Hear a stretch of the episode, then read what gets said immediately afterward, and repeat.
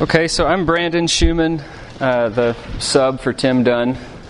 I'll be here the next two weeks, uh, family health permitting. Uh, Eli's got the croup, so he's he's a little better, but Did you guys sleep last night? uh, one of us did, um, and the other one's not here with uh, taking care of him. So um, there's all sorts of different ways to be faithful. So uh, a few few months ago, a few weeks ago, uh, I had the opportunity to talk about Christian worldview with creation, and was going to go through creation, fall, and redemption, and had to stop with creation um, because uh, family got sick again, and so Tim stepped back in and told I told Tim that I'd be willing to finish up that series uh, whenever whenever he was out again. So this is this is the opportunity. So. Um, what the plan is is to go through all of creation, fall, and redemption, Genesis to Revelation, in one day. So we'll see how that goes.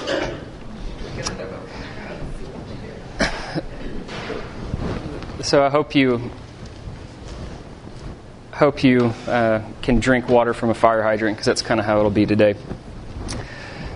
Uh, last time we talked about creation, and this is just going to be uh, review, and we'll be skipping big themes from from what we discussed uh, a few weeks ago with that. So, with creation, among the things that we looked at, we said, okay, God created out of nothing. He didn't uh, start with pre-existing matter and then and then say, okay, here's my world that I've made from this pre-existing stuff. He just spoke it into existence, and that was kind of the first phase of creation, Genesis one one.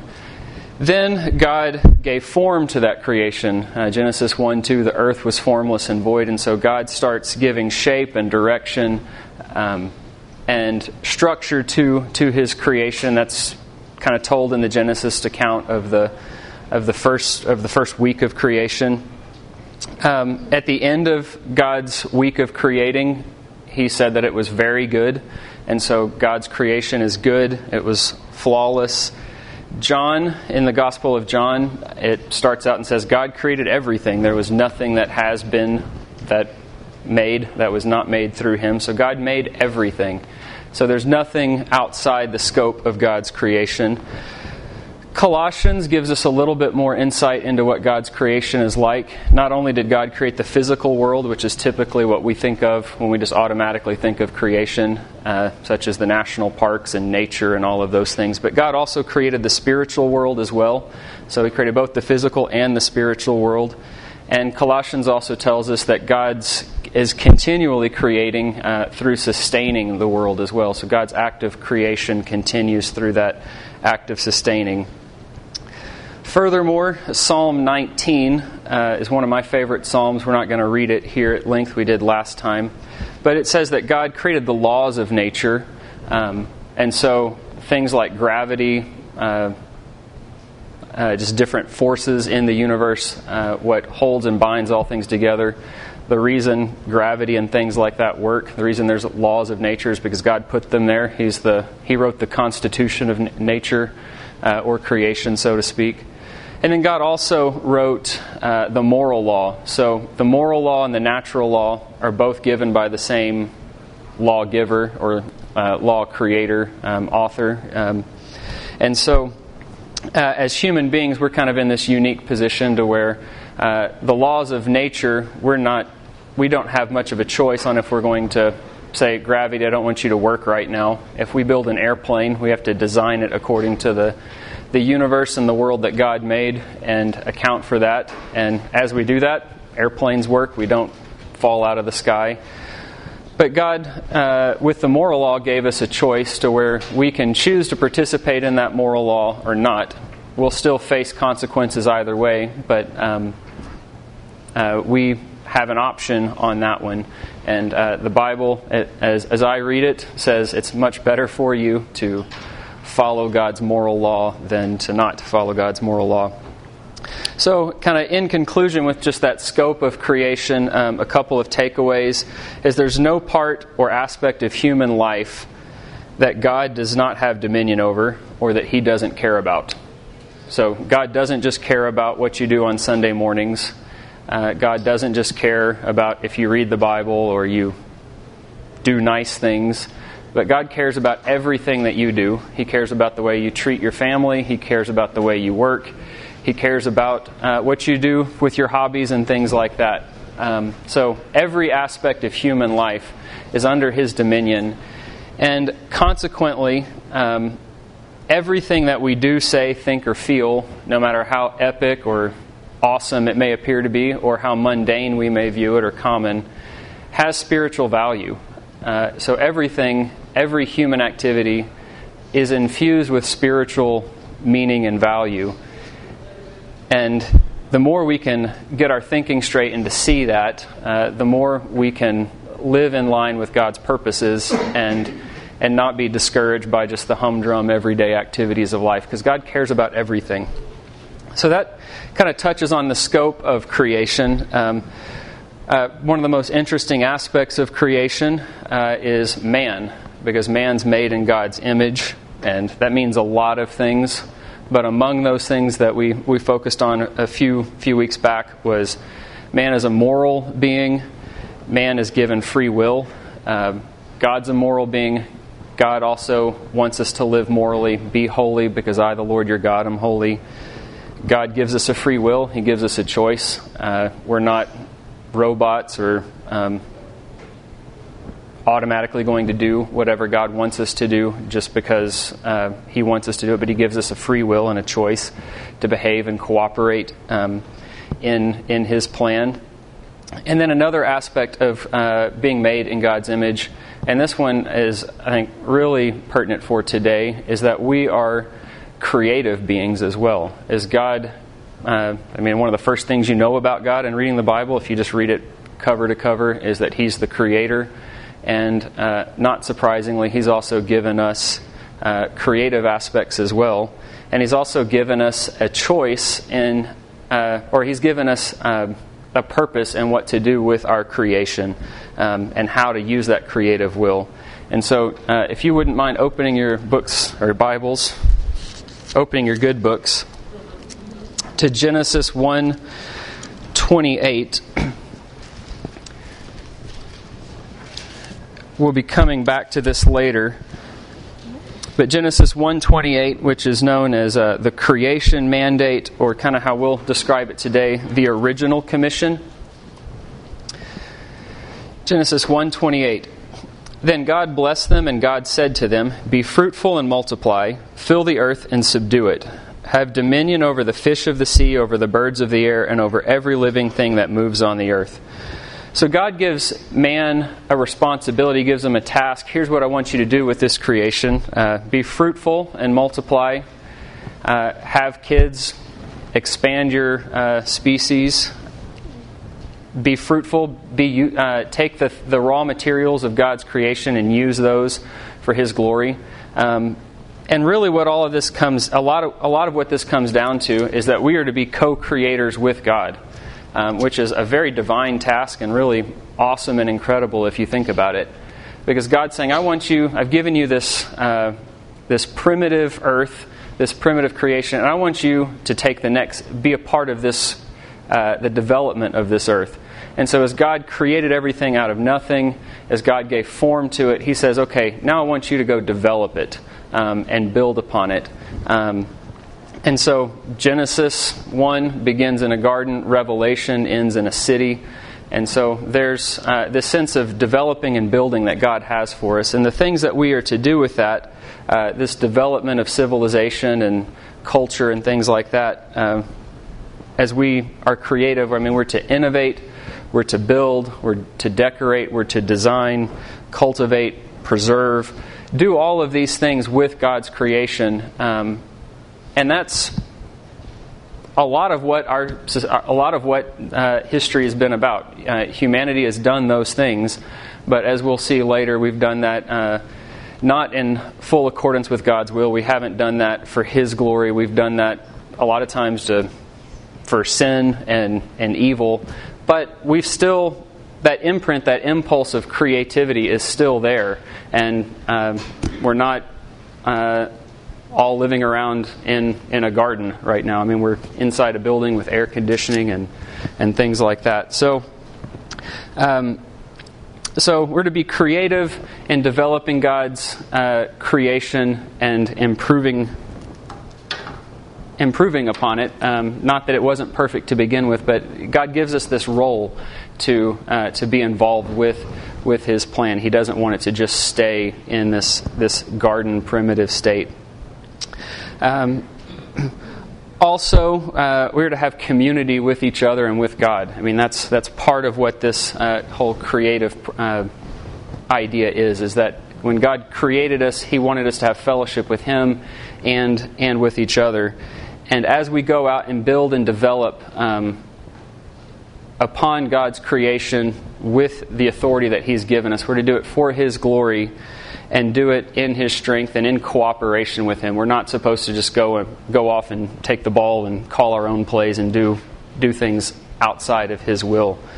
And so, um, a takeaway kind of from being made in God's image with uh, uh, the aspect of man being uh, a part of creation is that God has specifically created and designed each of us uh, with unique gifts, talents, opportunities, uh, vision uh, to perform and accomplish uh, in His strength uh, various tasks and serve in certain roles uh, that both fulfill us, they bring great fulfillment to us when we're cooperating and operating in God's design, um, but they also bring awesome recognition to God. And so, so God's given us this opportunity. He's designed us uh, in such a way, uh, each of us, uh, to to be a part of His creative plan in a really unique, special way that other people uh, can't necessarily fulfill. And so God has a specific role for each of us. Um, everybody's made, uh, everyone's created with a specific purpose, with a specific design, um, and with different talents and, and abilities. And God wants us to use those uh, to be a part of His community, His kingdom, and build all of those things up. Um, so that's kind of the two minute version of two weeks worth of Sunday school. Uh, so uh, today um, we're going to step from creation using that as the as kind of our foundation and, and God's original plan, and then cover the rest of the Bible, Genesis 3 through end of Revelation, um, with what's happened since the creation, and that's fall and redemption as being the other two big themes of create, uh, the themes of a Christian worldview. So, um, at the fall, um, man sinned. Uh, we were told not to eat from the tree, and that's exactly what we did. And God said, "The day you eat of it, you'll surely die." So, what does it mean to be, what does it mean, what did God mean when He said you'll die when you eat of that tree? What are some of the things that that, the implications and the consequences of? He's physically going to die at some time. Okay, man's physically going to die sometime, and that happens. Fellowship, relationship with God. Yeah, our fellowship, our relationship with God is severed. Um, uh, and separation is literally what death is. When we physically die, our soul, our spirit, um, the spiritual aspect of us um, is separated from our physical body, and we no longer have an earth suit that operates in the world. So we're separated from our body. And in a spiritual sense, when we sin and we spiritually die, we're separated from God. Any other things that you can think of? like there's like an interpersonal death, uh, just in relationships between two people. Okay. You see that in Adam and Eve. Yeah, you definitely see that in Adam and Eve. I mean, what do they? What does Adam do when uh, when he sins? Yeah, finger points. Well, it's my wife's fault, um, or which ultimately is saying it's it's your fault, God. Um, and uh, this is a sidetrack, uh, but in Paradise Lost, which is not necessarily biblical, it's John Milton's uh, epic retelling of uh, the fall. Uh, there's a real interesting play that or moment when Adam and Eve both realize what they've done. Um, uh, Eve starts immediately criticizing Adam for uh, for not protecting her and not not looking out for her best interest. And and then Adam says, "I just ate this apple so I could die with you, and this is what I get." And so they really start arguing back and forth, and it's really pretty comical um, and tragic uh, and uh, very reflective of kind of who we are uh, a lot of times when we sin. Uh, so man loses relationship with God, man loses fellowship um, with other people, uh, those closest to him. Man also loses, in a real sense, uh, a disconnection or a connection with himself.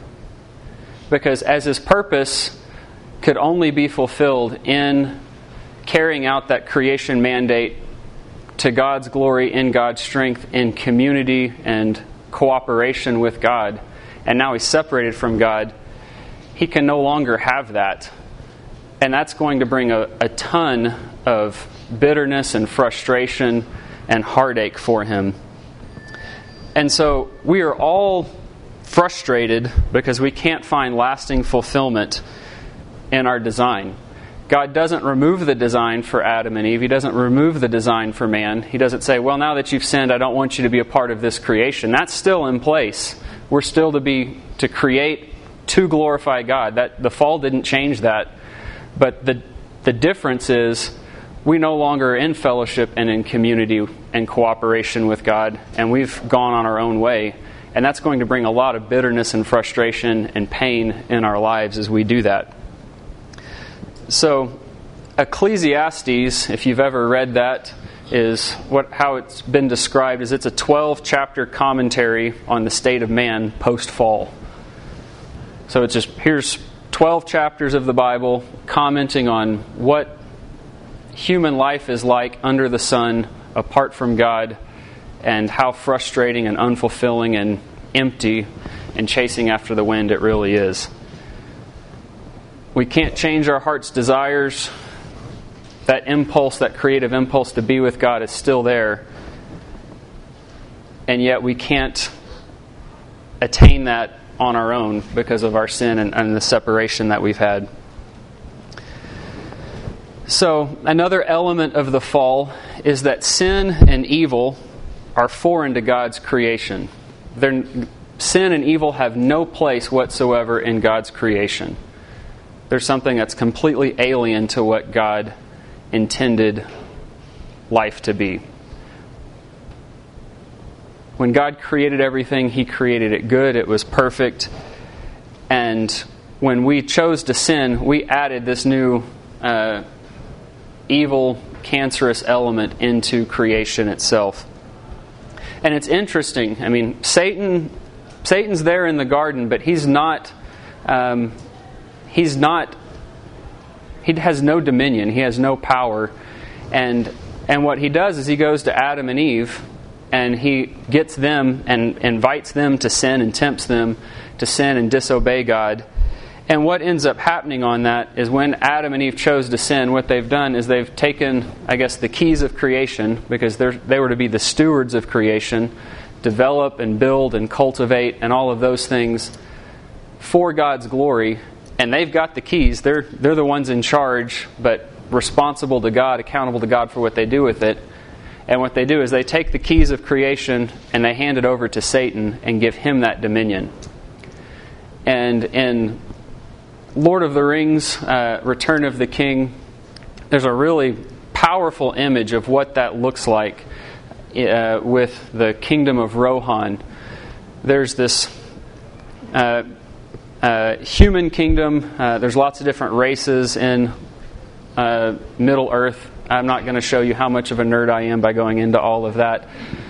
But there's this kingdom of man, and the first kingdom of man that you really come upon is this kingdom of, called Rohan. And there's a king there named Theoden who is responsible in charge of his kingdom. But what's happening is all sorts of monsters and orcs and goblins and things like that are just ransacking and terrorizing the village and destroying everything that's there.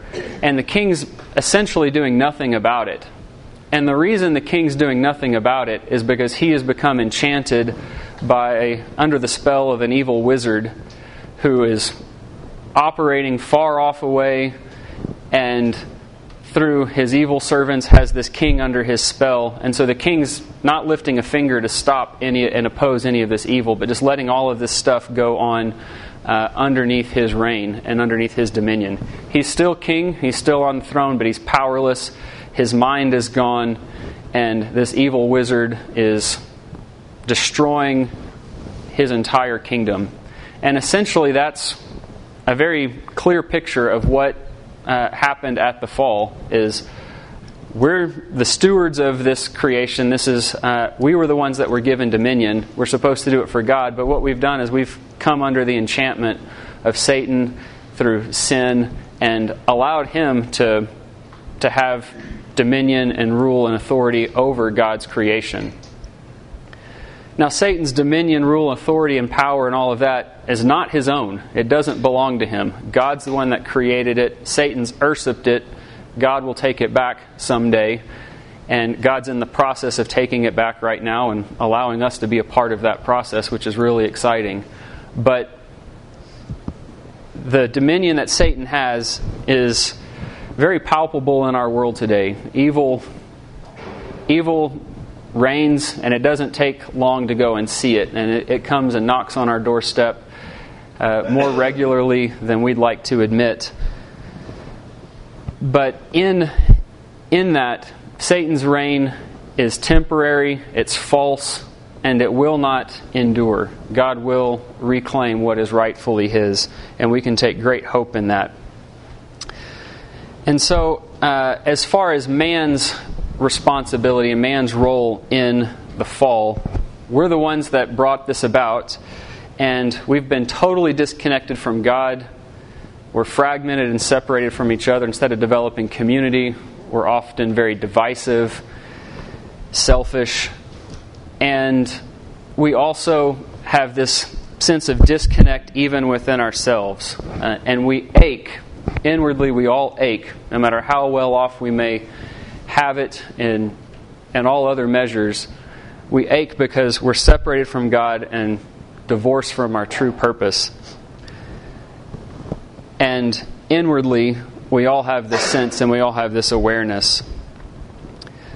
So, a question, uh, just kind of throw out there. I mean, is God mean and wrong for and cruel for separating us from our purpose and saying, okay, because you sinned, uh, go be frustrated? Is that, is that mean of God to do or cruel of Him?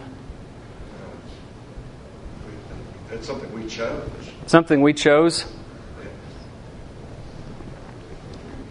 So we've opted for that instead of life. We've chosen death instead of life. Part of the consequences of free will. I think it also creates a bigger longing in us Absolutely. to be in relationship with the other. Yeah, God, by separating us and frustrating us from and preventing us from being able to attain all that we want for and hope for without Him, and by frustrating and thwarting those attempts, it creates that bigger longing to, to actually live in fellowship and harmony with Him. Uh, one of the ways C.S. Lewis puts it is we are often content for mud pies at the sea when He. Yeah, in the slums, yeah. When God wants to give us a holiday at the sea. Thanks. Um, AJ's my resident C.S. Lewis expert. Do you remember that quote exactly? You did a pretty good job. Thanks. Aspect of the fall, can't remember. So, um, two. Uh, two further elements of that that just kind of show that, that sense of longing and ache, or two other illustrations of it. One is uh, an atheist philosopher by the name of Jean Paul Sartre, uh, or Sartre.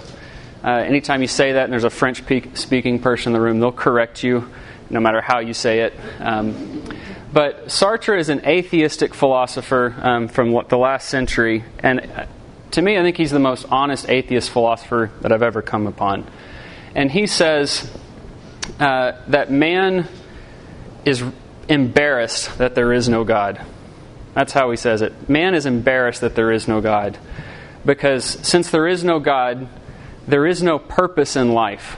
And atheists, until Sartre, and he tries to call them out on it, say, it's great that we don't have God and we have all this moral freedom and we can be about what we want. And Sartre says, okay, that's great, we've got this freedom, but we're condemned to that freedom because there is no higher anchor point to direct that freedom to say what's good. All of life is improv and absurd, and there is no meaning in life to judge between a good value and a bad value. All you can do is just make it up as you go along, and if you want to live really quote unquote immorally and or you want to live really righteously, it's all up to you, but there is no final say in the end to judge what's better or worse.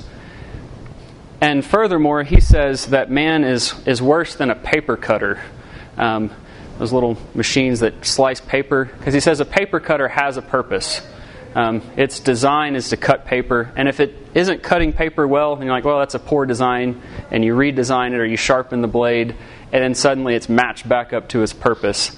But man's worse off than a paper cutter because a paper cutter has a purpose, but man does not, because there is no God to conceive of what a human nature or human purpose would be. And you just have to make it up on your own, and all things are equally valid and absurd. And furthermore, man's worse than a paper cutter because a paper cutter has no consciousness, even if it is a sloppy paper cutter. It's not going to be like, man, I'm really messing up today. But human beings, no matter how uh, great they may attempt to be or, or try to deceive themselves to be, recognize deep down, unless they are connected with a God, there is no purpose, and all things are ultimately absurd. That's a really hard statement, but I think Sartre gets it on that. Uh, unfortunately, he doesn't see that there is a God who, who does give purpose and is out there, but he does recognize that in the absence of God, there's the absence of all meaning and all other things. St. Augustine, in his Confessions, says it this way that our hearts are restless until they rest in Thee. And in his Confessions uh, is his life chasing one dream after another until finally God pins him down and he finds fulfillment in a relationship with God. So, from a human standpoint, the fall sucks. Uh, we're totally separated from all purpose and meaning, and life becomes very futile, no matter how much we try to believe otherwise. As far as the scope of the fall, like what are all the things the fall affected? Uh, the fall didn't just affect man because man sinned, but the fall affected all of creation. Uh, it, it touched on everything that man has dominion over. It, it, the fall, I don't think, with the exception of maybe one element, affected heaven. Um, God chose to leave heaven to come to earth. So I think that's the one instance where the fall affected heaven. But apart from that, um, all things that man has had dominion over, the fall affected. And so there is no element that was left untouched by the fall. I mean, we've talked about man and our sin nature and how our hearts have been disinclined towards God, but we still have that ache towards Him. But just looking out in nature, uh, you have terrible storms, you have the abnormalities of disease, there's death. We don't have harmony with the animals, uh, we don't have community with each other in the way that we'd like to. We've lost our ability to remember C.S. Lewis quotes. So the fall affects everything.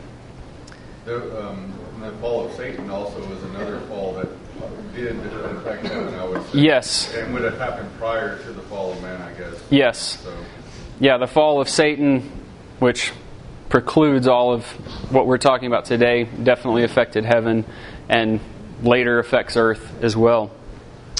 Um, an important thing to remember, though, that in the fact that the fall does touch all things and tarnishes all things, is that God's goodness, even though all of God's goodness in creation is blighted and sometimes obscured and hard to see, it is not erased.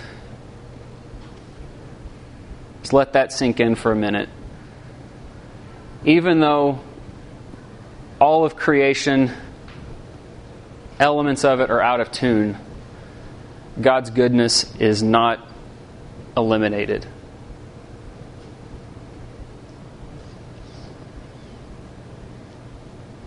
There's still a lot of tremendous beauty in creation. There's still uh, fingerprints of God's design. Even though we don't always get along, there is fragmented community. Romans 1 still holds true.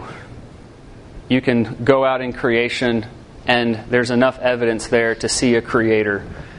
The goodness is not erased, even though it's distorted. Our ability to see it is, is largely dimmed.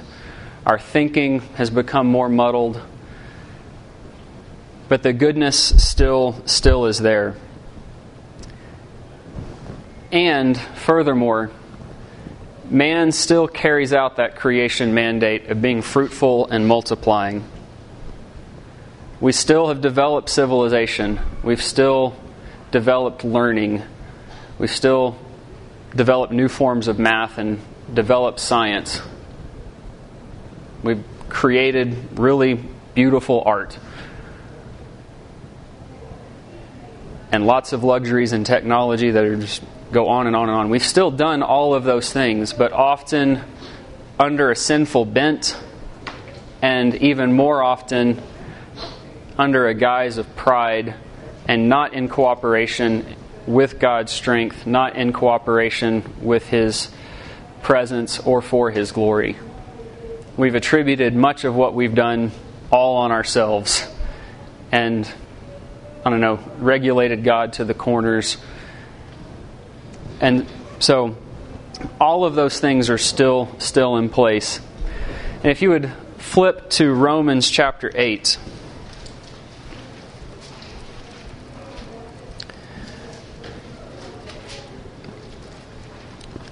Romans chapter 8, in a lot of ways, is kind of the high point of the Bible as far as theology goes and just tying a lot of things together.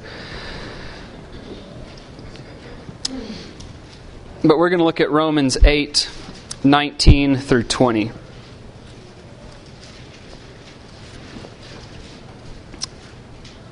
For the earnest expectation of creation eagerly awaits for the revealing of the sons of God. So creation's eagerly awaiting for these sons of God to be revealed. For creation was subject to futility. So it's subject to Ecclesiastes, subject to the fall, not willingly, but because of him who subjected it in hope. Because the creation itself also will be delivered from the bondage of corruption into the glorious liberty of the children of God. For we know that the whole creation groans and labors with birth pangs together until now. So all of creation is waiting for that moment of redemption.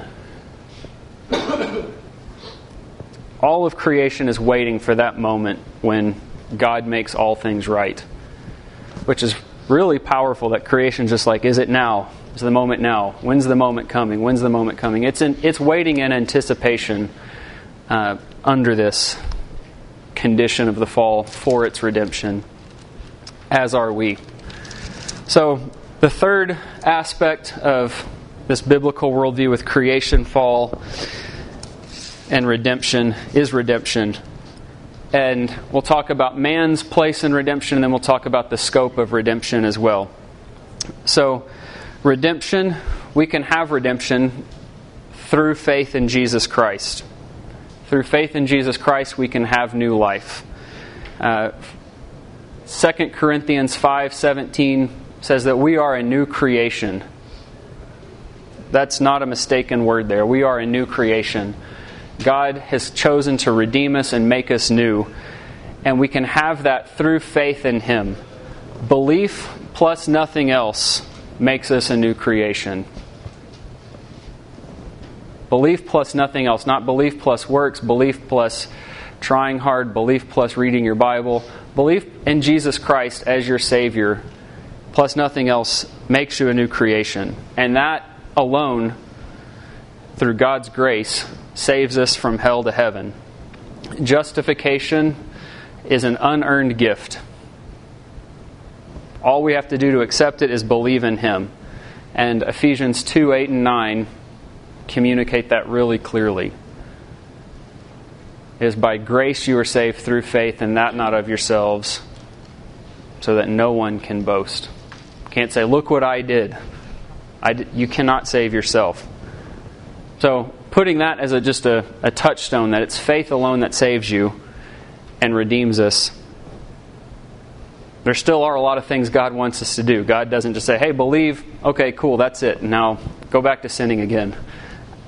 Uh, to enjoy the benefits of salvation in this life, uh, we need to live in humble obedience to God.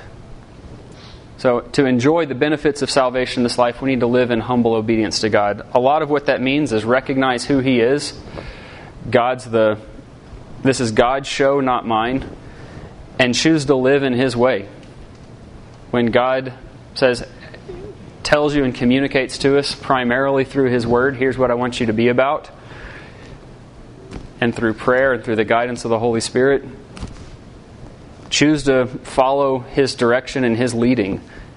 And as we do that, we'll begin to experience a lot of what heaven will be like now in our own lives. And so, what redemption does for us is it restores our spiritual life, it restores our connection with God. As that was lost at the fall, as we were separated with God, and we're now a new creation and we're alive again, we're reborn. We are now uh, have that connection with God. It also restores our fellowship with each other in community with other people.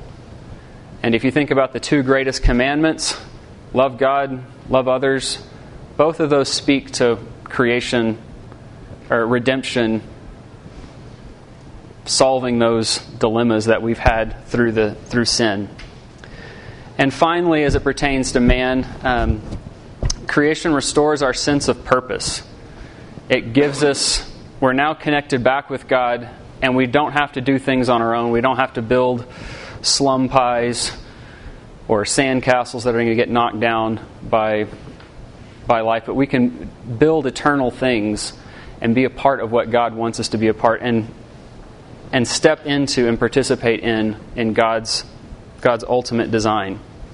And Ephesians 2:10 in a way also speaks to that. We just talked about Ephesians 2, 8 and 9. But Ephesians 2:10 is another really powerful verse that shows us how, how much meaning we can have in life and how much purpose we can have in life. For we are His workmanship, we are God's workmanship. Again, created in Christ Jesus for good works, which God prepared beforehand that we should walk in them. So, when did God create these works or have this vision of, hey, I'm going to create an AJ Perea, and here's all the awesome things I want AJ Perea to be about and do? When did God think of that? Before he even made AJ, and before he made each one of you, God created all of these things. And what's interesting is this passage, this verse comes right in line with a very redemptive verse of talking about salvation. And creation and redemption are the same work. If you don't get anything out of this, get that. God creates everything out of nothing. God creates good things out of nothing and through redemption, God creates good out of even our own evil. So, creation and redemption are the same thing, and God has all these awesome works, these awesome things He wants us to be about. He gives us choices on how we want to go about doing that, and we have lots of choices that we can do that are going to be God honoring. But He's like, hey, here's all these cool things you can go out and do. Go be about them and go do those things. Flip over to Matthew 28.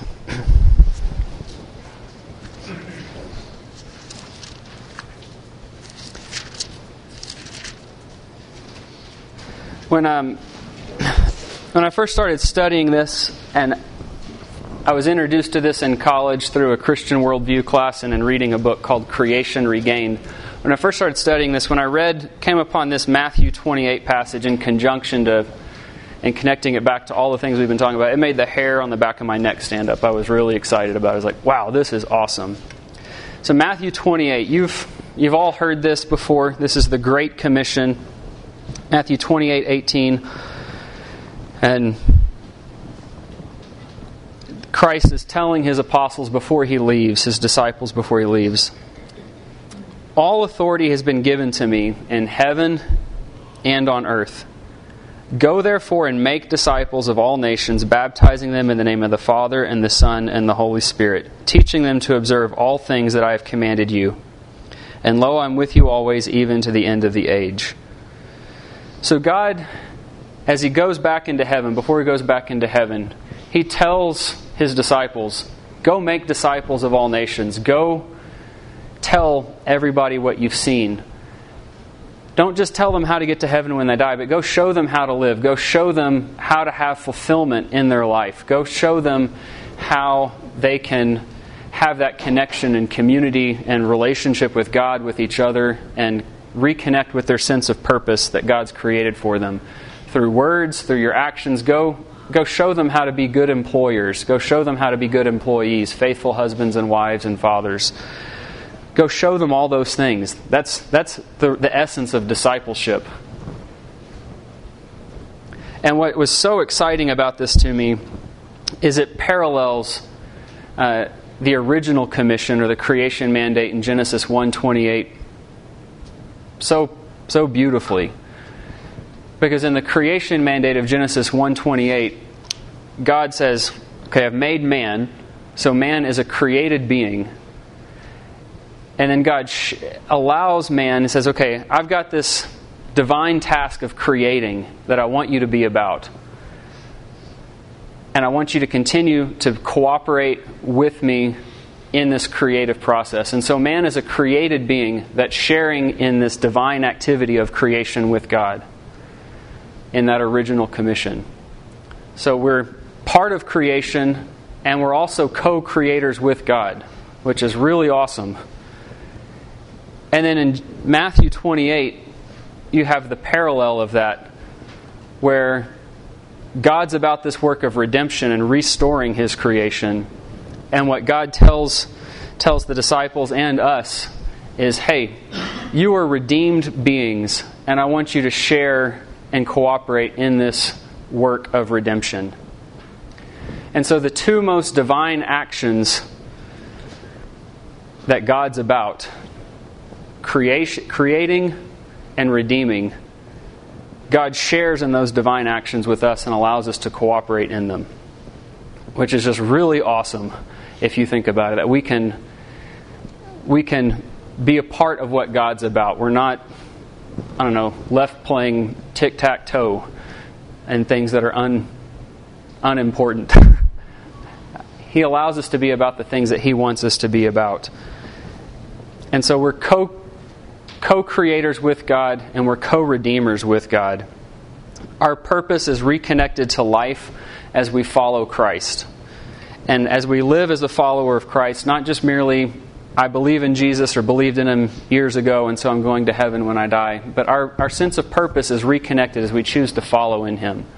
And there's plenty of times uh, that I, who have believed in Jesus Christ, live very futilely even doing quote unquote Christian things because I'm trying to do them in my own strength and in my own way and saying, hey, God, watch this.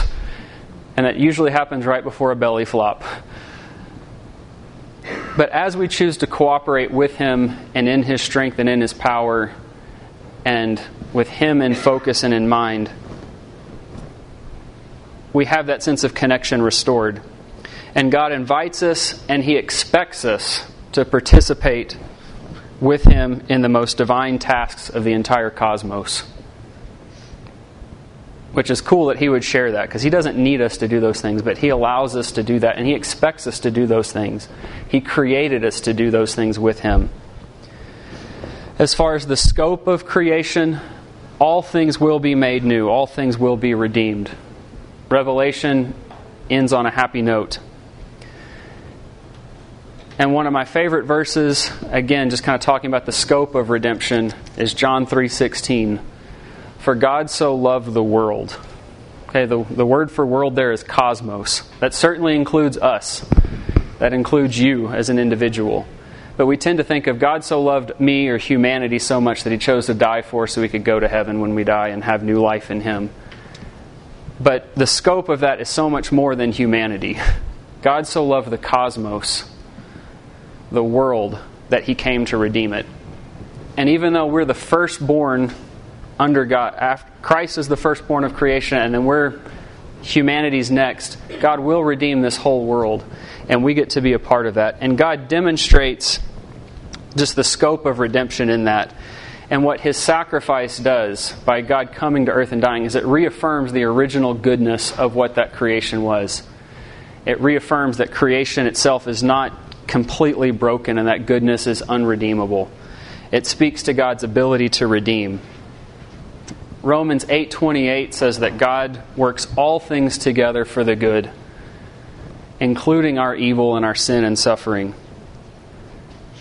And if you think about the most unjust action ever occurred, ever to occur in the history of eternity, and that is Christ dying on the cross, an innocent God dying for a guilty man. God has used that most evil act to bring about the greatest good ever known.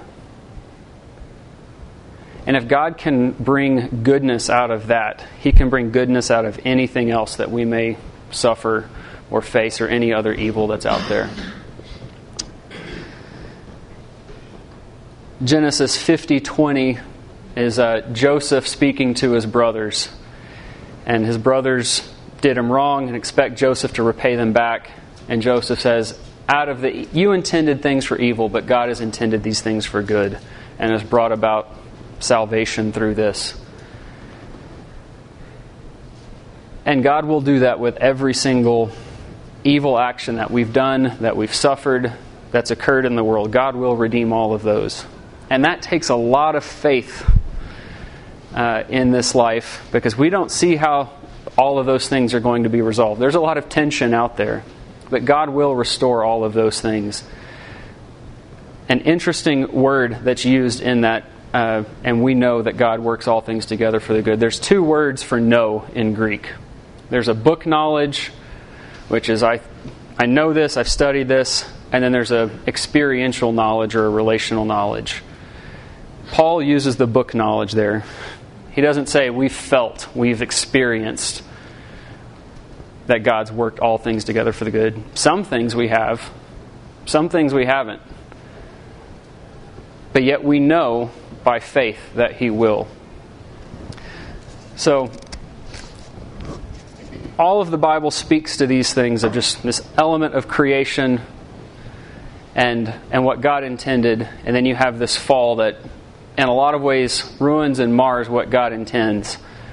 But God is in the business of redeeming, and He will redeem all of creation. He's redeemed us as we put our faith in Him, and is in the work of redeeming us as we continue to, to walk one step uh, of faith at a time. But God will redeem all things. And end on this note. These three themes can be said another way of creation, uncreation, recreation. God created all things good in the beginning. Satan, in cooperation with us, attempted to uncreate it by introducing this evil foreign element of sin. But God will recreate and restore and redeem all things. And He allows us to be a part of that.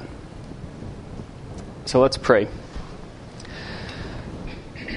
God, I thank you for this day. I thank you for your word, your truth your plan and your vision. Thank you that you allow us to be a part of what it is that you're up to. Thank you that you intended for us to be about that in the beginning. And I thank you for your incredible mercy and grace that you allow us to be a part of that even after we've fallen and even after we've messed up and sinned and gone, our, gone out on our own. That you look to redeem us and restore us and not just to fix us, but to give us the opportunity to be about your work. God, apart from you, we can do nothing. And everything that we do, I pray that it would be for your glory, your recognition, your praise. And I thank you that as we do those things, we find so much fulfillment in life.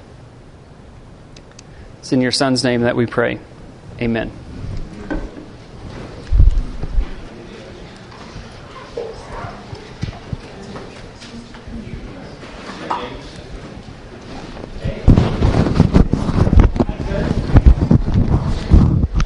there's a fire hydrant. Yeah, hello. Um, I'm the fire hydrant type.